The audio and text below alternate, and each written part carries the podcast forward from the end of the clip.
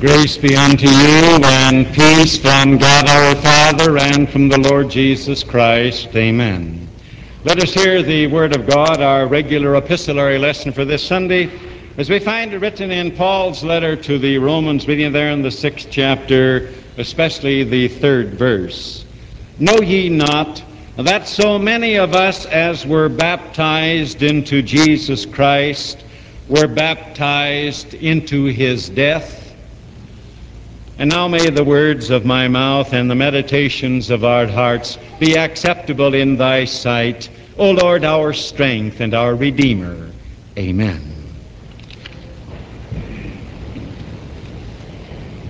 In Christ Jesus, the Lord of our Christian life, dear friends, you who are here in God's house this morning, and you also, Christian friends, who are worshiping with us by means of the radio. Today, as you know, is the sixth Sunday after the festival of Trinity. It is our custom on these after Trinity Sundays to deal with some of the common and practical problems of our Christian life and conduct. You recall that last Sunday we talked about getting along with one another, how to live in peace and harmony with one another. And today we have a very practical thing that we want to talk about, and that is the matter of carelessness in our Christian life.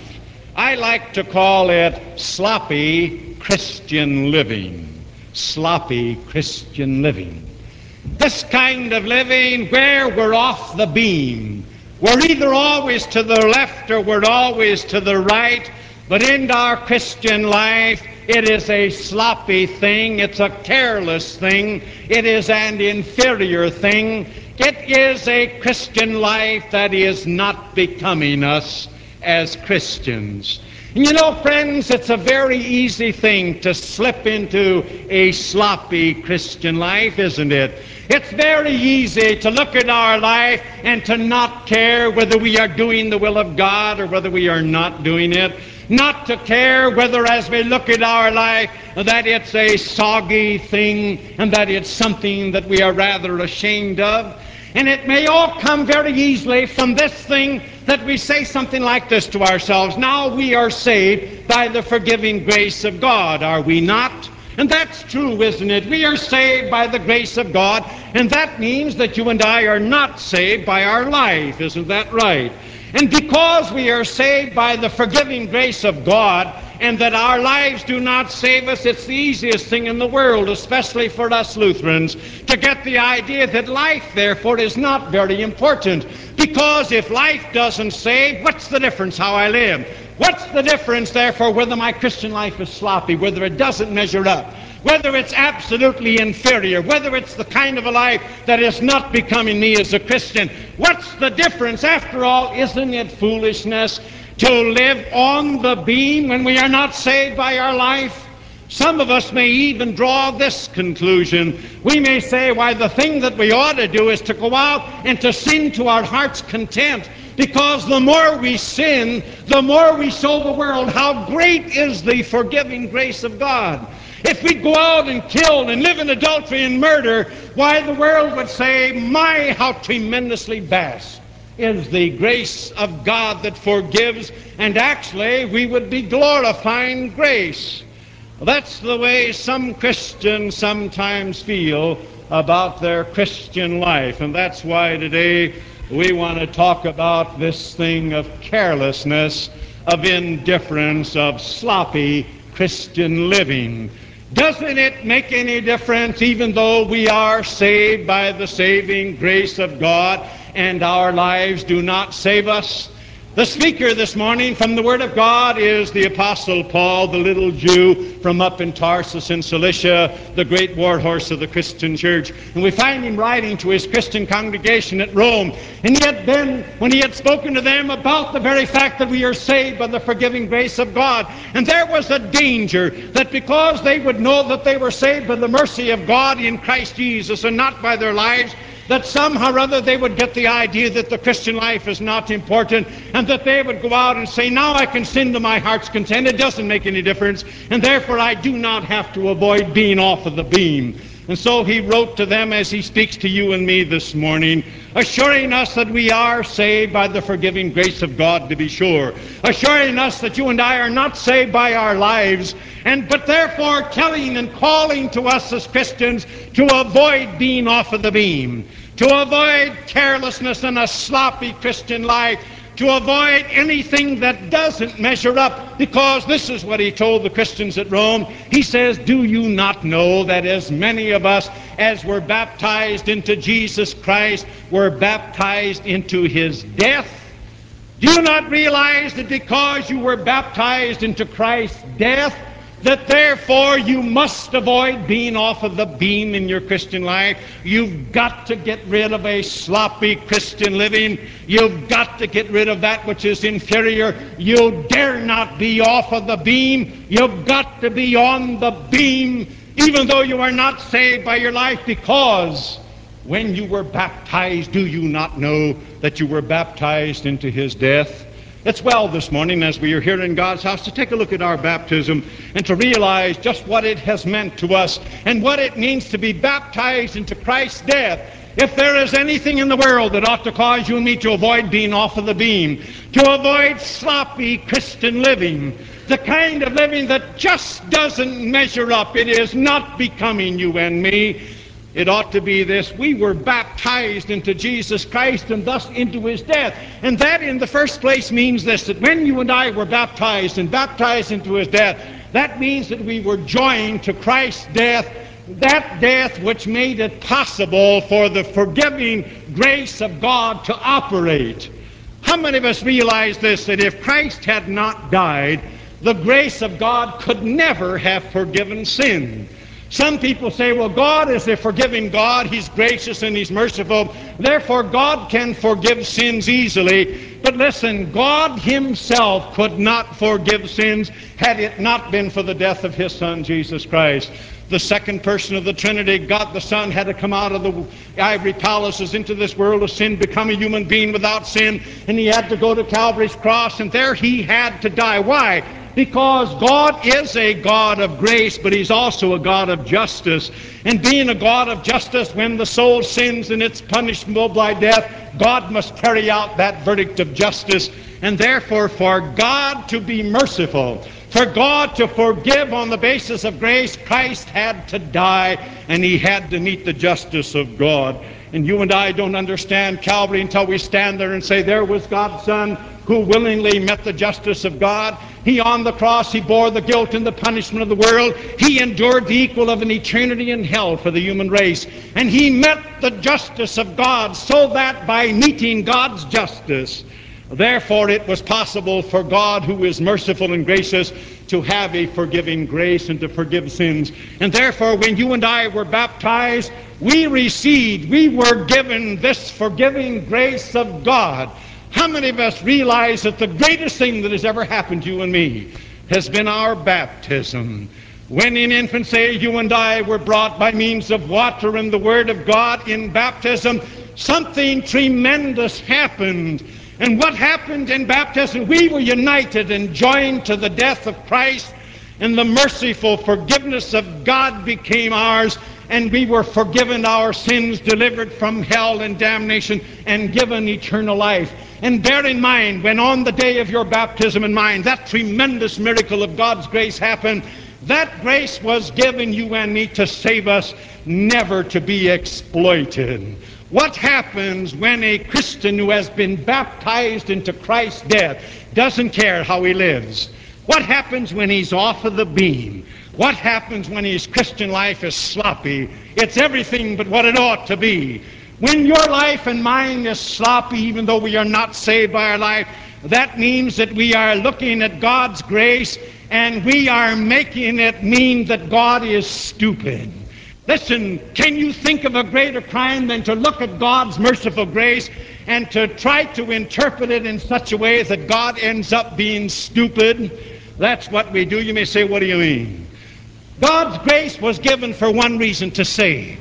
Yet it's possible for many a Christian to look at God's grace and to say, God, I've got an angle. God, you're rather stupid. I know how to get around you. Your grace is so great to forgive me. Therefore, since it's so vast and I'm not saved by my life, I can go out and live just as I please. And I'll go out and sin to the very limits of my ability, and your grace is always bigger. In other words, we say to God, God, you're not so smart as you think you are. I'm a little more clever than you are. I've got a way around this thing that I can live as I please. I can be off of the beam and still be saved because your grace is big enough to allow me to do as I please. And listen, whenever you and I accuse God of being stupid, whenever you and I say, God, I can take advantage of you and I can exploit you, whenever you and I play God for a fool, watch out. Listen, friends, the forgiving grace of God was given for one reason that was to save. Never that you and I could say, God, I'm clever, I can get around it, and I'll live as I please off of the beam, and your grace is so big that it will forgive me. You know, it's like this. Supposing a man were dying of a horrible venereal disease, and realizing that he was dying of it because of a profligate life, he found that there was a medication that would arrest it. And then he would take that cure that would arrest this venereal disease only to say the reason for the medical cure is that I can go back and live as I did. And when any Christian accepts the grace of God, only to interpret it as God, you're a sap and you're a fool and you're stupid, that's my indication that I can go back and live again. That man's lost. The cure for venereal disease was never given to allow man to wallow in sin. That's what the Word of God means when, like dogs, we go back and eat our vomit. Whenever you and I know we're not saved by our life, but whenever on the day of baptism we were given the forgiven grace of God, it's time that we as Christians will realize that it was given for one reason to save. Never to allow you and me to exploit God and say, God, you're stupid. I'm more clever than you. I can go out and live as I please because your grace is greater than my sin. God forbid perish the thought. And that's why today, when again we realize that we're saved by the forgiving grace of God and we're not saved by our life, but when St. Paul calls upon you and me to say, avoid sloppy Christian living, when you and I live and our life doesn't measure up to what it ought to be and we know it, and we don't care. When we're off of the beam and we say, What's the difference? I can live as I please. I can sin to my heart's content. Today ought to be the day when we say to ourselves, I was baptized. And when I was baptized, I was baptized and I became sharers of Christ's death. And I received the grace of God, and therefore we ought to say to ourselves, I am going to be on the beam. I shall avoid anything in my Christian life that puts me to the right or to the left of center. God wants no sloppy Christian living. When we can say that and mean it, then and only then will we begin to appreciate what it means that we have been baptized. You know, Paul appreciated his baptism immensely, did he not? He was on the way to Damascus, you know, up in Syria when he met his Lord, and he was stricken with blindness, and he went into uh, Damascus, and he stayed there for three days, and he was blinded at that time, and he was neither able to eat or to drink. And then the Lord God went to a man and said to him, his name was Ananias. He is not the other Ananias. You know, it's too bad they both have the same names. He's not the Ananias and Sapphira who were liars, but there was another Ananias, a Christian living up there in Damascus, and God told Ananias to go to a street called Straight and to a home of a man by the name of Judas. And there again, it was not Judas Iscariot. Judas Iscariot was dead, and he went to the home of a man by the name of Judas, and he went there and he said, You shall find this man Saul of Tarsus. And Ananias went, you know, and again, when he put his hands on him and prayed, uh, Paul was able to see again, and then we are told that Paul was baptized the grace of God was granted and sealed to him the very death of Jesus Christ, and because he was baptized, it meant a tremendous thing. How thankful we ought to be that in baptism, again, we became children of God, and the mercy and the grace of God became ours. How thankful that we have had parents who in infancy, again, have brought us as infants to the kingdom of God because even children are born in sin and they need to be regenerated and they need the mercy of God. The very fact that we have been baptized, it ought to be the greatest occasion of your life and mine. That is when God did something. We were baptized in connection with Christ's death. the death that brought life and salvation and enabled even our God to be a God of mercy. Oh, we are saved by grace, and you know, especially we Lutherans, we say, if I'm saved by grace, uh, therefore it doesn't make any difference how I live. Life isn't very important. It's foolish to watch your life. And yet again, we're talking about this thing of careless Christian living, sloppiness. Yes, just being run over at the heels type of, who cares how we live? The idea that we can go out and do just about as we please. God forbid, says Paul, don't you realize that when you were baptized into Christ Jesus, you were baptized into his death? And we say, well, what does that mean? Well, it not only means that we were baptized into his death that made it possible for God to be gracious, but we were baptized, we were joined to Christ's death, which occurred once and for all. Thank God Christ died once and for all. He didn't have to die a number of times when he who was the God man went to Calvary. His great sacrifice was sufficient for all of our sins and also for the sins of the world. The Word of God assures us that it was a timeless sacrifice. It was a sacrifice as the lamb slain from the foundations of the world. When he died to sin, that was it. He paid the price and he was done and finished with sin. Now Paul makes a comparison. Paul said, Now you are baptized when you were baptized in connection with his death. You are sharers of that death that, like as Christ was finished with sin, so are you finished with sin. You also have died unto sin. When we have died unto sin, we have died in baptism because Christ came to live in our hearts. And when He came to live in our hearts the day that you and I were baptized, He came to give us power in order to resist the temptations and the enticements of life. How can you and I, who have Christ living within us, who have died therefore to sin, how in the world can we as a Christian ever say that sloppy Christian living is all right? We can live a life that leaves a lot to be desired. It doesn't make any difference whether we measure up. It doesn't make any difference whether we're on the beam or whether we're off of the beam. How in the world can a child of God that is baptized ever say that? When in baptism he has been connected with the death of Jesus. Paul says we are dead to sin like a dead man. Take a dead man who has died from acute alcoholism. All right, he's here in the casket. He's died because he is drunk to excess. You can line that man's casket with all the alcoholic beverages you want. You can surround that casket with all of the alcohol you want. That man's dead, and there is no enticement anymore. He's dead to that temptation.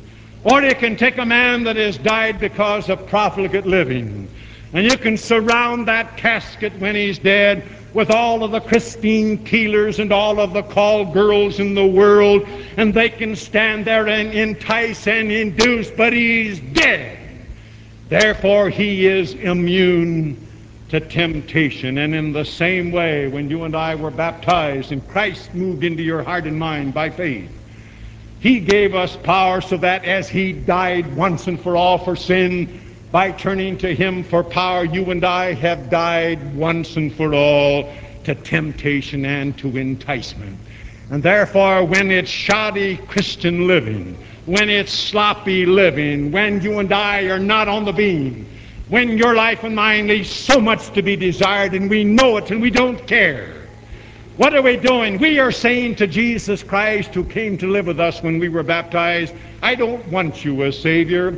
We are saying to Him, Get out of my life. We are saying to Him, as far as Calvary is concerned, you didn't have to die for me. And may I say with all the strength of my own soul that any man that defies Jesus Christ and drives him out of his life is lost. He's lost because of his life, not because the forgiving grace of God failed, but because by sloppy Christian living he drove Jesus Christ from his life. And that's why you and I today, when again we talk about salvation by grace, and that's true, and we say we're not saved by our life, and that's true. But nevertheless, it does not follow from those two truths that it makes no difference how you and I live. We dare not say that we can be off of the beam. Paul called with the intensity of his being to the Roman Christians, you've got to see to it that you're not off of the beam. Away with careless Christian living. And if we would determine today as baptized Christians that we are going to see to it that we are never off of the beam, that to the strength that we have in Jesus Christ, we are going to therefore avoid careless Christian living. Then there would be some discipline in our life. How many of us, when we became a Christian or when we were baptized or embraced Christ, ever said to ourselves, now it's something where I've got to discipline my life? You know, we sing the old song, uh, Take my life and let it be. And that's just about the way some Christians feel about it. They stop to take my life, Lord, and let it be just as it is. I want to go on and I want to live just as I please, and I'm going to fulfill the lusts of my heart. And don't you get in my way. Take my life, Lord, and save me, but let me be. But the hymn says, Take my life and let it be consecrated, Lord, to thee. Tremendous difference. When the athlete gets ready, he disciplines himself and he trains himself. How many of us train ourselves to be on the beam. How many of us say it's of utmost importance uh, that our lives shall not be sloppy Christian lives, but will be on the beam? To have lives that are commensurate with our Christian faith. To have lives that measure up to a certain degree with what that life ought to be, because we are baptized. When God says, Thou shalt have no other gods before me, how many of us disciplined ourselves and say, God's got to come first? When God says not to take His name in vain, how many of us have controlled ourselves? That blasphemy and cursing do not come from our hearts because it's wrong. We're off the beam. When God says, remember the Sabbath day to keep it holy, how many of us discipline ourselves to say that we're going to worship God and be in His house unless God makes it absolutely impossible? How many of us have ever disciplined, or is our prayer be, take my life and let it be? Don't you bother me, Lord. Don't get in my way. I'm going to sing to my heart's content. Honor thy father and thy mother. How many of us are disciplined in life to be on the beam with honoring our parents? When God says, Thou shalt not kill, how many of us say hatred is wrong, whether it's in your heart or mine, and therefore hatred is something that dare not be found in a Christian life because you're off the beam? That's sloppy Christian living. That is dethroning Christ. Thou shalt not commit adultery. How many of us, looking into our own hearts, have got to say, away with sinful thoughts and desires? I've in baptism died to sin. Thou shalt not steal honesty in business, honesty with one another, bearing false witness, watching the tongue that we speak in love, not coveting. How many of us have disciplined ourselves? Or is it only this, take my life and let it be?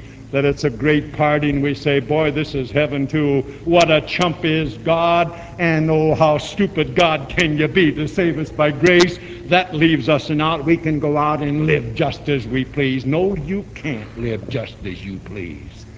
You and I were baptized into his death.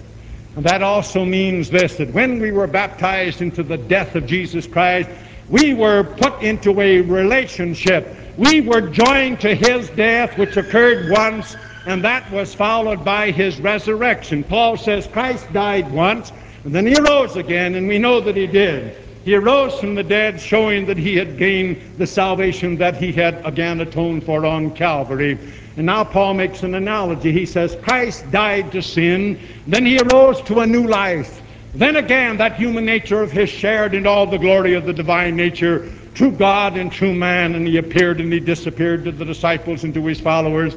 There was the glory that was his, the newness of life. Paul says, in the same way, when you were baptized into his death, you died to sin, and then he says you arose to a new life. Why? Because the Holy Spirit came to dwell in our hearts. Baptism means that something happened to you and me, something miraculous.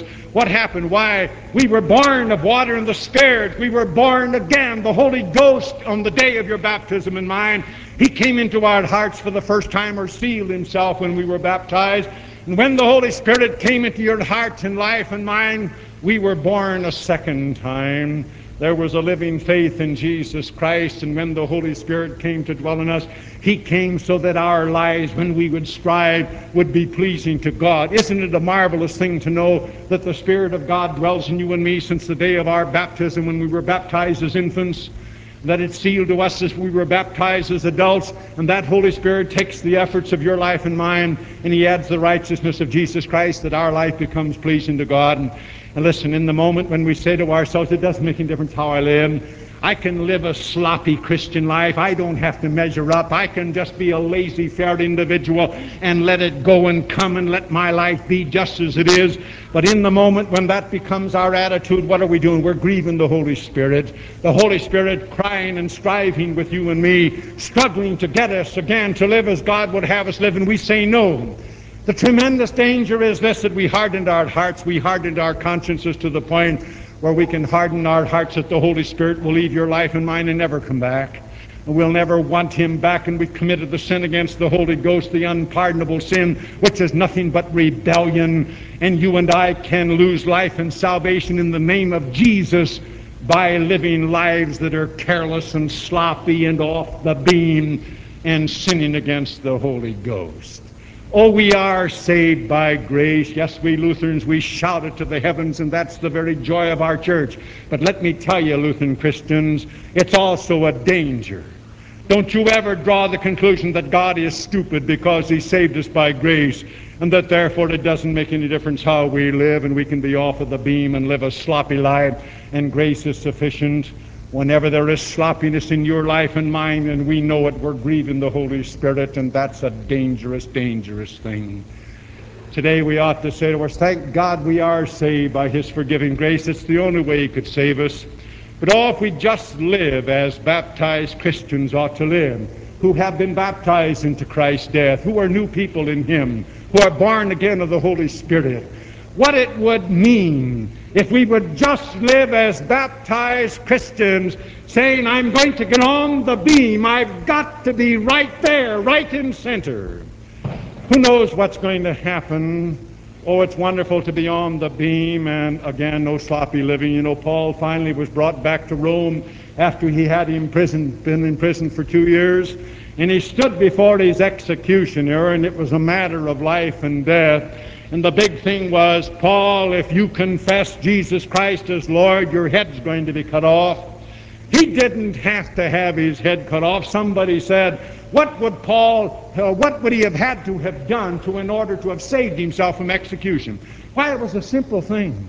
If Paul, when he stood in Rome, and I stood at the place where tradition says he was beheaded, if when Paul stood there and they asked him, Do you embrace Jesus Christ? If he had been willing to take a little salt, throw it over his shoulder, pronounce the name of the emperor, if he had said, Oh Nero, and would have called upon one of the Roman gods, said, Oh Jupiter, that man could have walked out of there scot free with his life.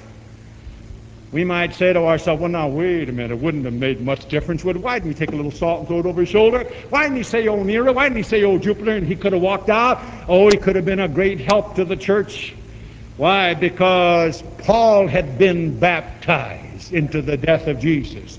And he knew that the saving grace of God was meant to save him, never to use it and to look at God to use it as a way of escape and to interpret it as being something from a stupid God. And because Paul's life, as he lived it, it wasn't a soggy looking thing. It was something, again, it was not sloppy. And because he lived in Christ, he stood there and he said, No, there'll be no salt thrown over my shoulder. I'll not call on Nero. I'll not call on Jupiter. I put my faith and my trust in Jesus Christ. And again, the sword cut that head from that body, and he gave his life because, again, he knew the joy of living a life and being on the beam. And when we have lived our lives on the beam with the power of Jesus Christ because we have been baptized into his death, think of the joy that awaits us. Yesterday we talked about the eclipse of the sun, didn't we? And we were told not to look at it for a length of time, lest indeed the brightness of the light or the rays would burn the eyes. Imagine what it will be when we have been on the ball, showing that our faith in Jesus Christ and in His grace is a living thing, when we shall see the great beam, Jesus Christ, and our eyes shall behold Him and we shall not be blinded but we shall see him who is the brightest beam because he is God himself. Oh, to do away with sloppiness in Christian living, to do away with the idea that it doesn't make any difference. to do away with the idea that it doesn't matter whether we're on the beam or off the beam. Oh, to God that we could walk the glory road and we could have the assurance that comes when we can say to ourselves, I know that when I was baptized, thank God, I was baptized into Christ's death. And then a life well, that gives evidence that we are still in grace and we can sing on the glory road, blessed assurance, Jesus is mine. Oh, what a foretaste of glory divine, heir of salvation, purchased by God, born of His Spirit, washed in His blood. This is my story, this is my song, praising my Savior all the day long. This is my story, this is my song, praising my Savior all the day long. God grant that you and I can be on the beam Amen. The peace of God, which passeth all human understanding, keep and unite your hearts and minds in Christ Jesus unto life everlasting.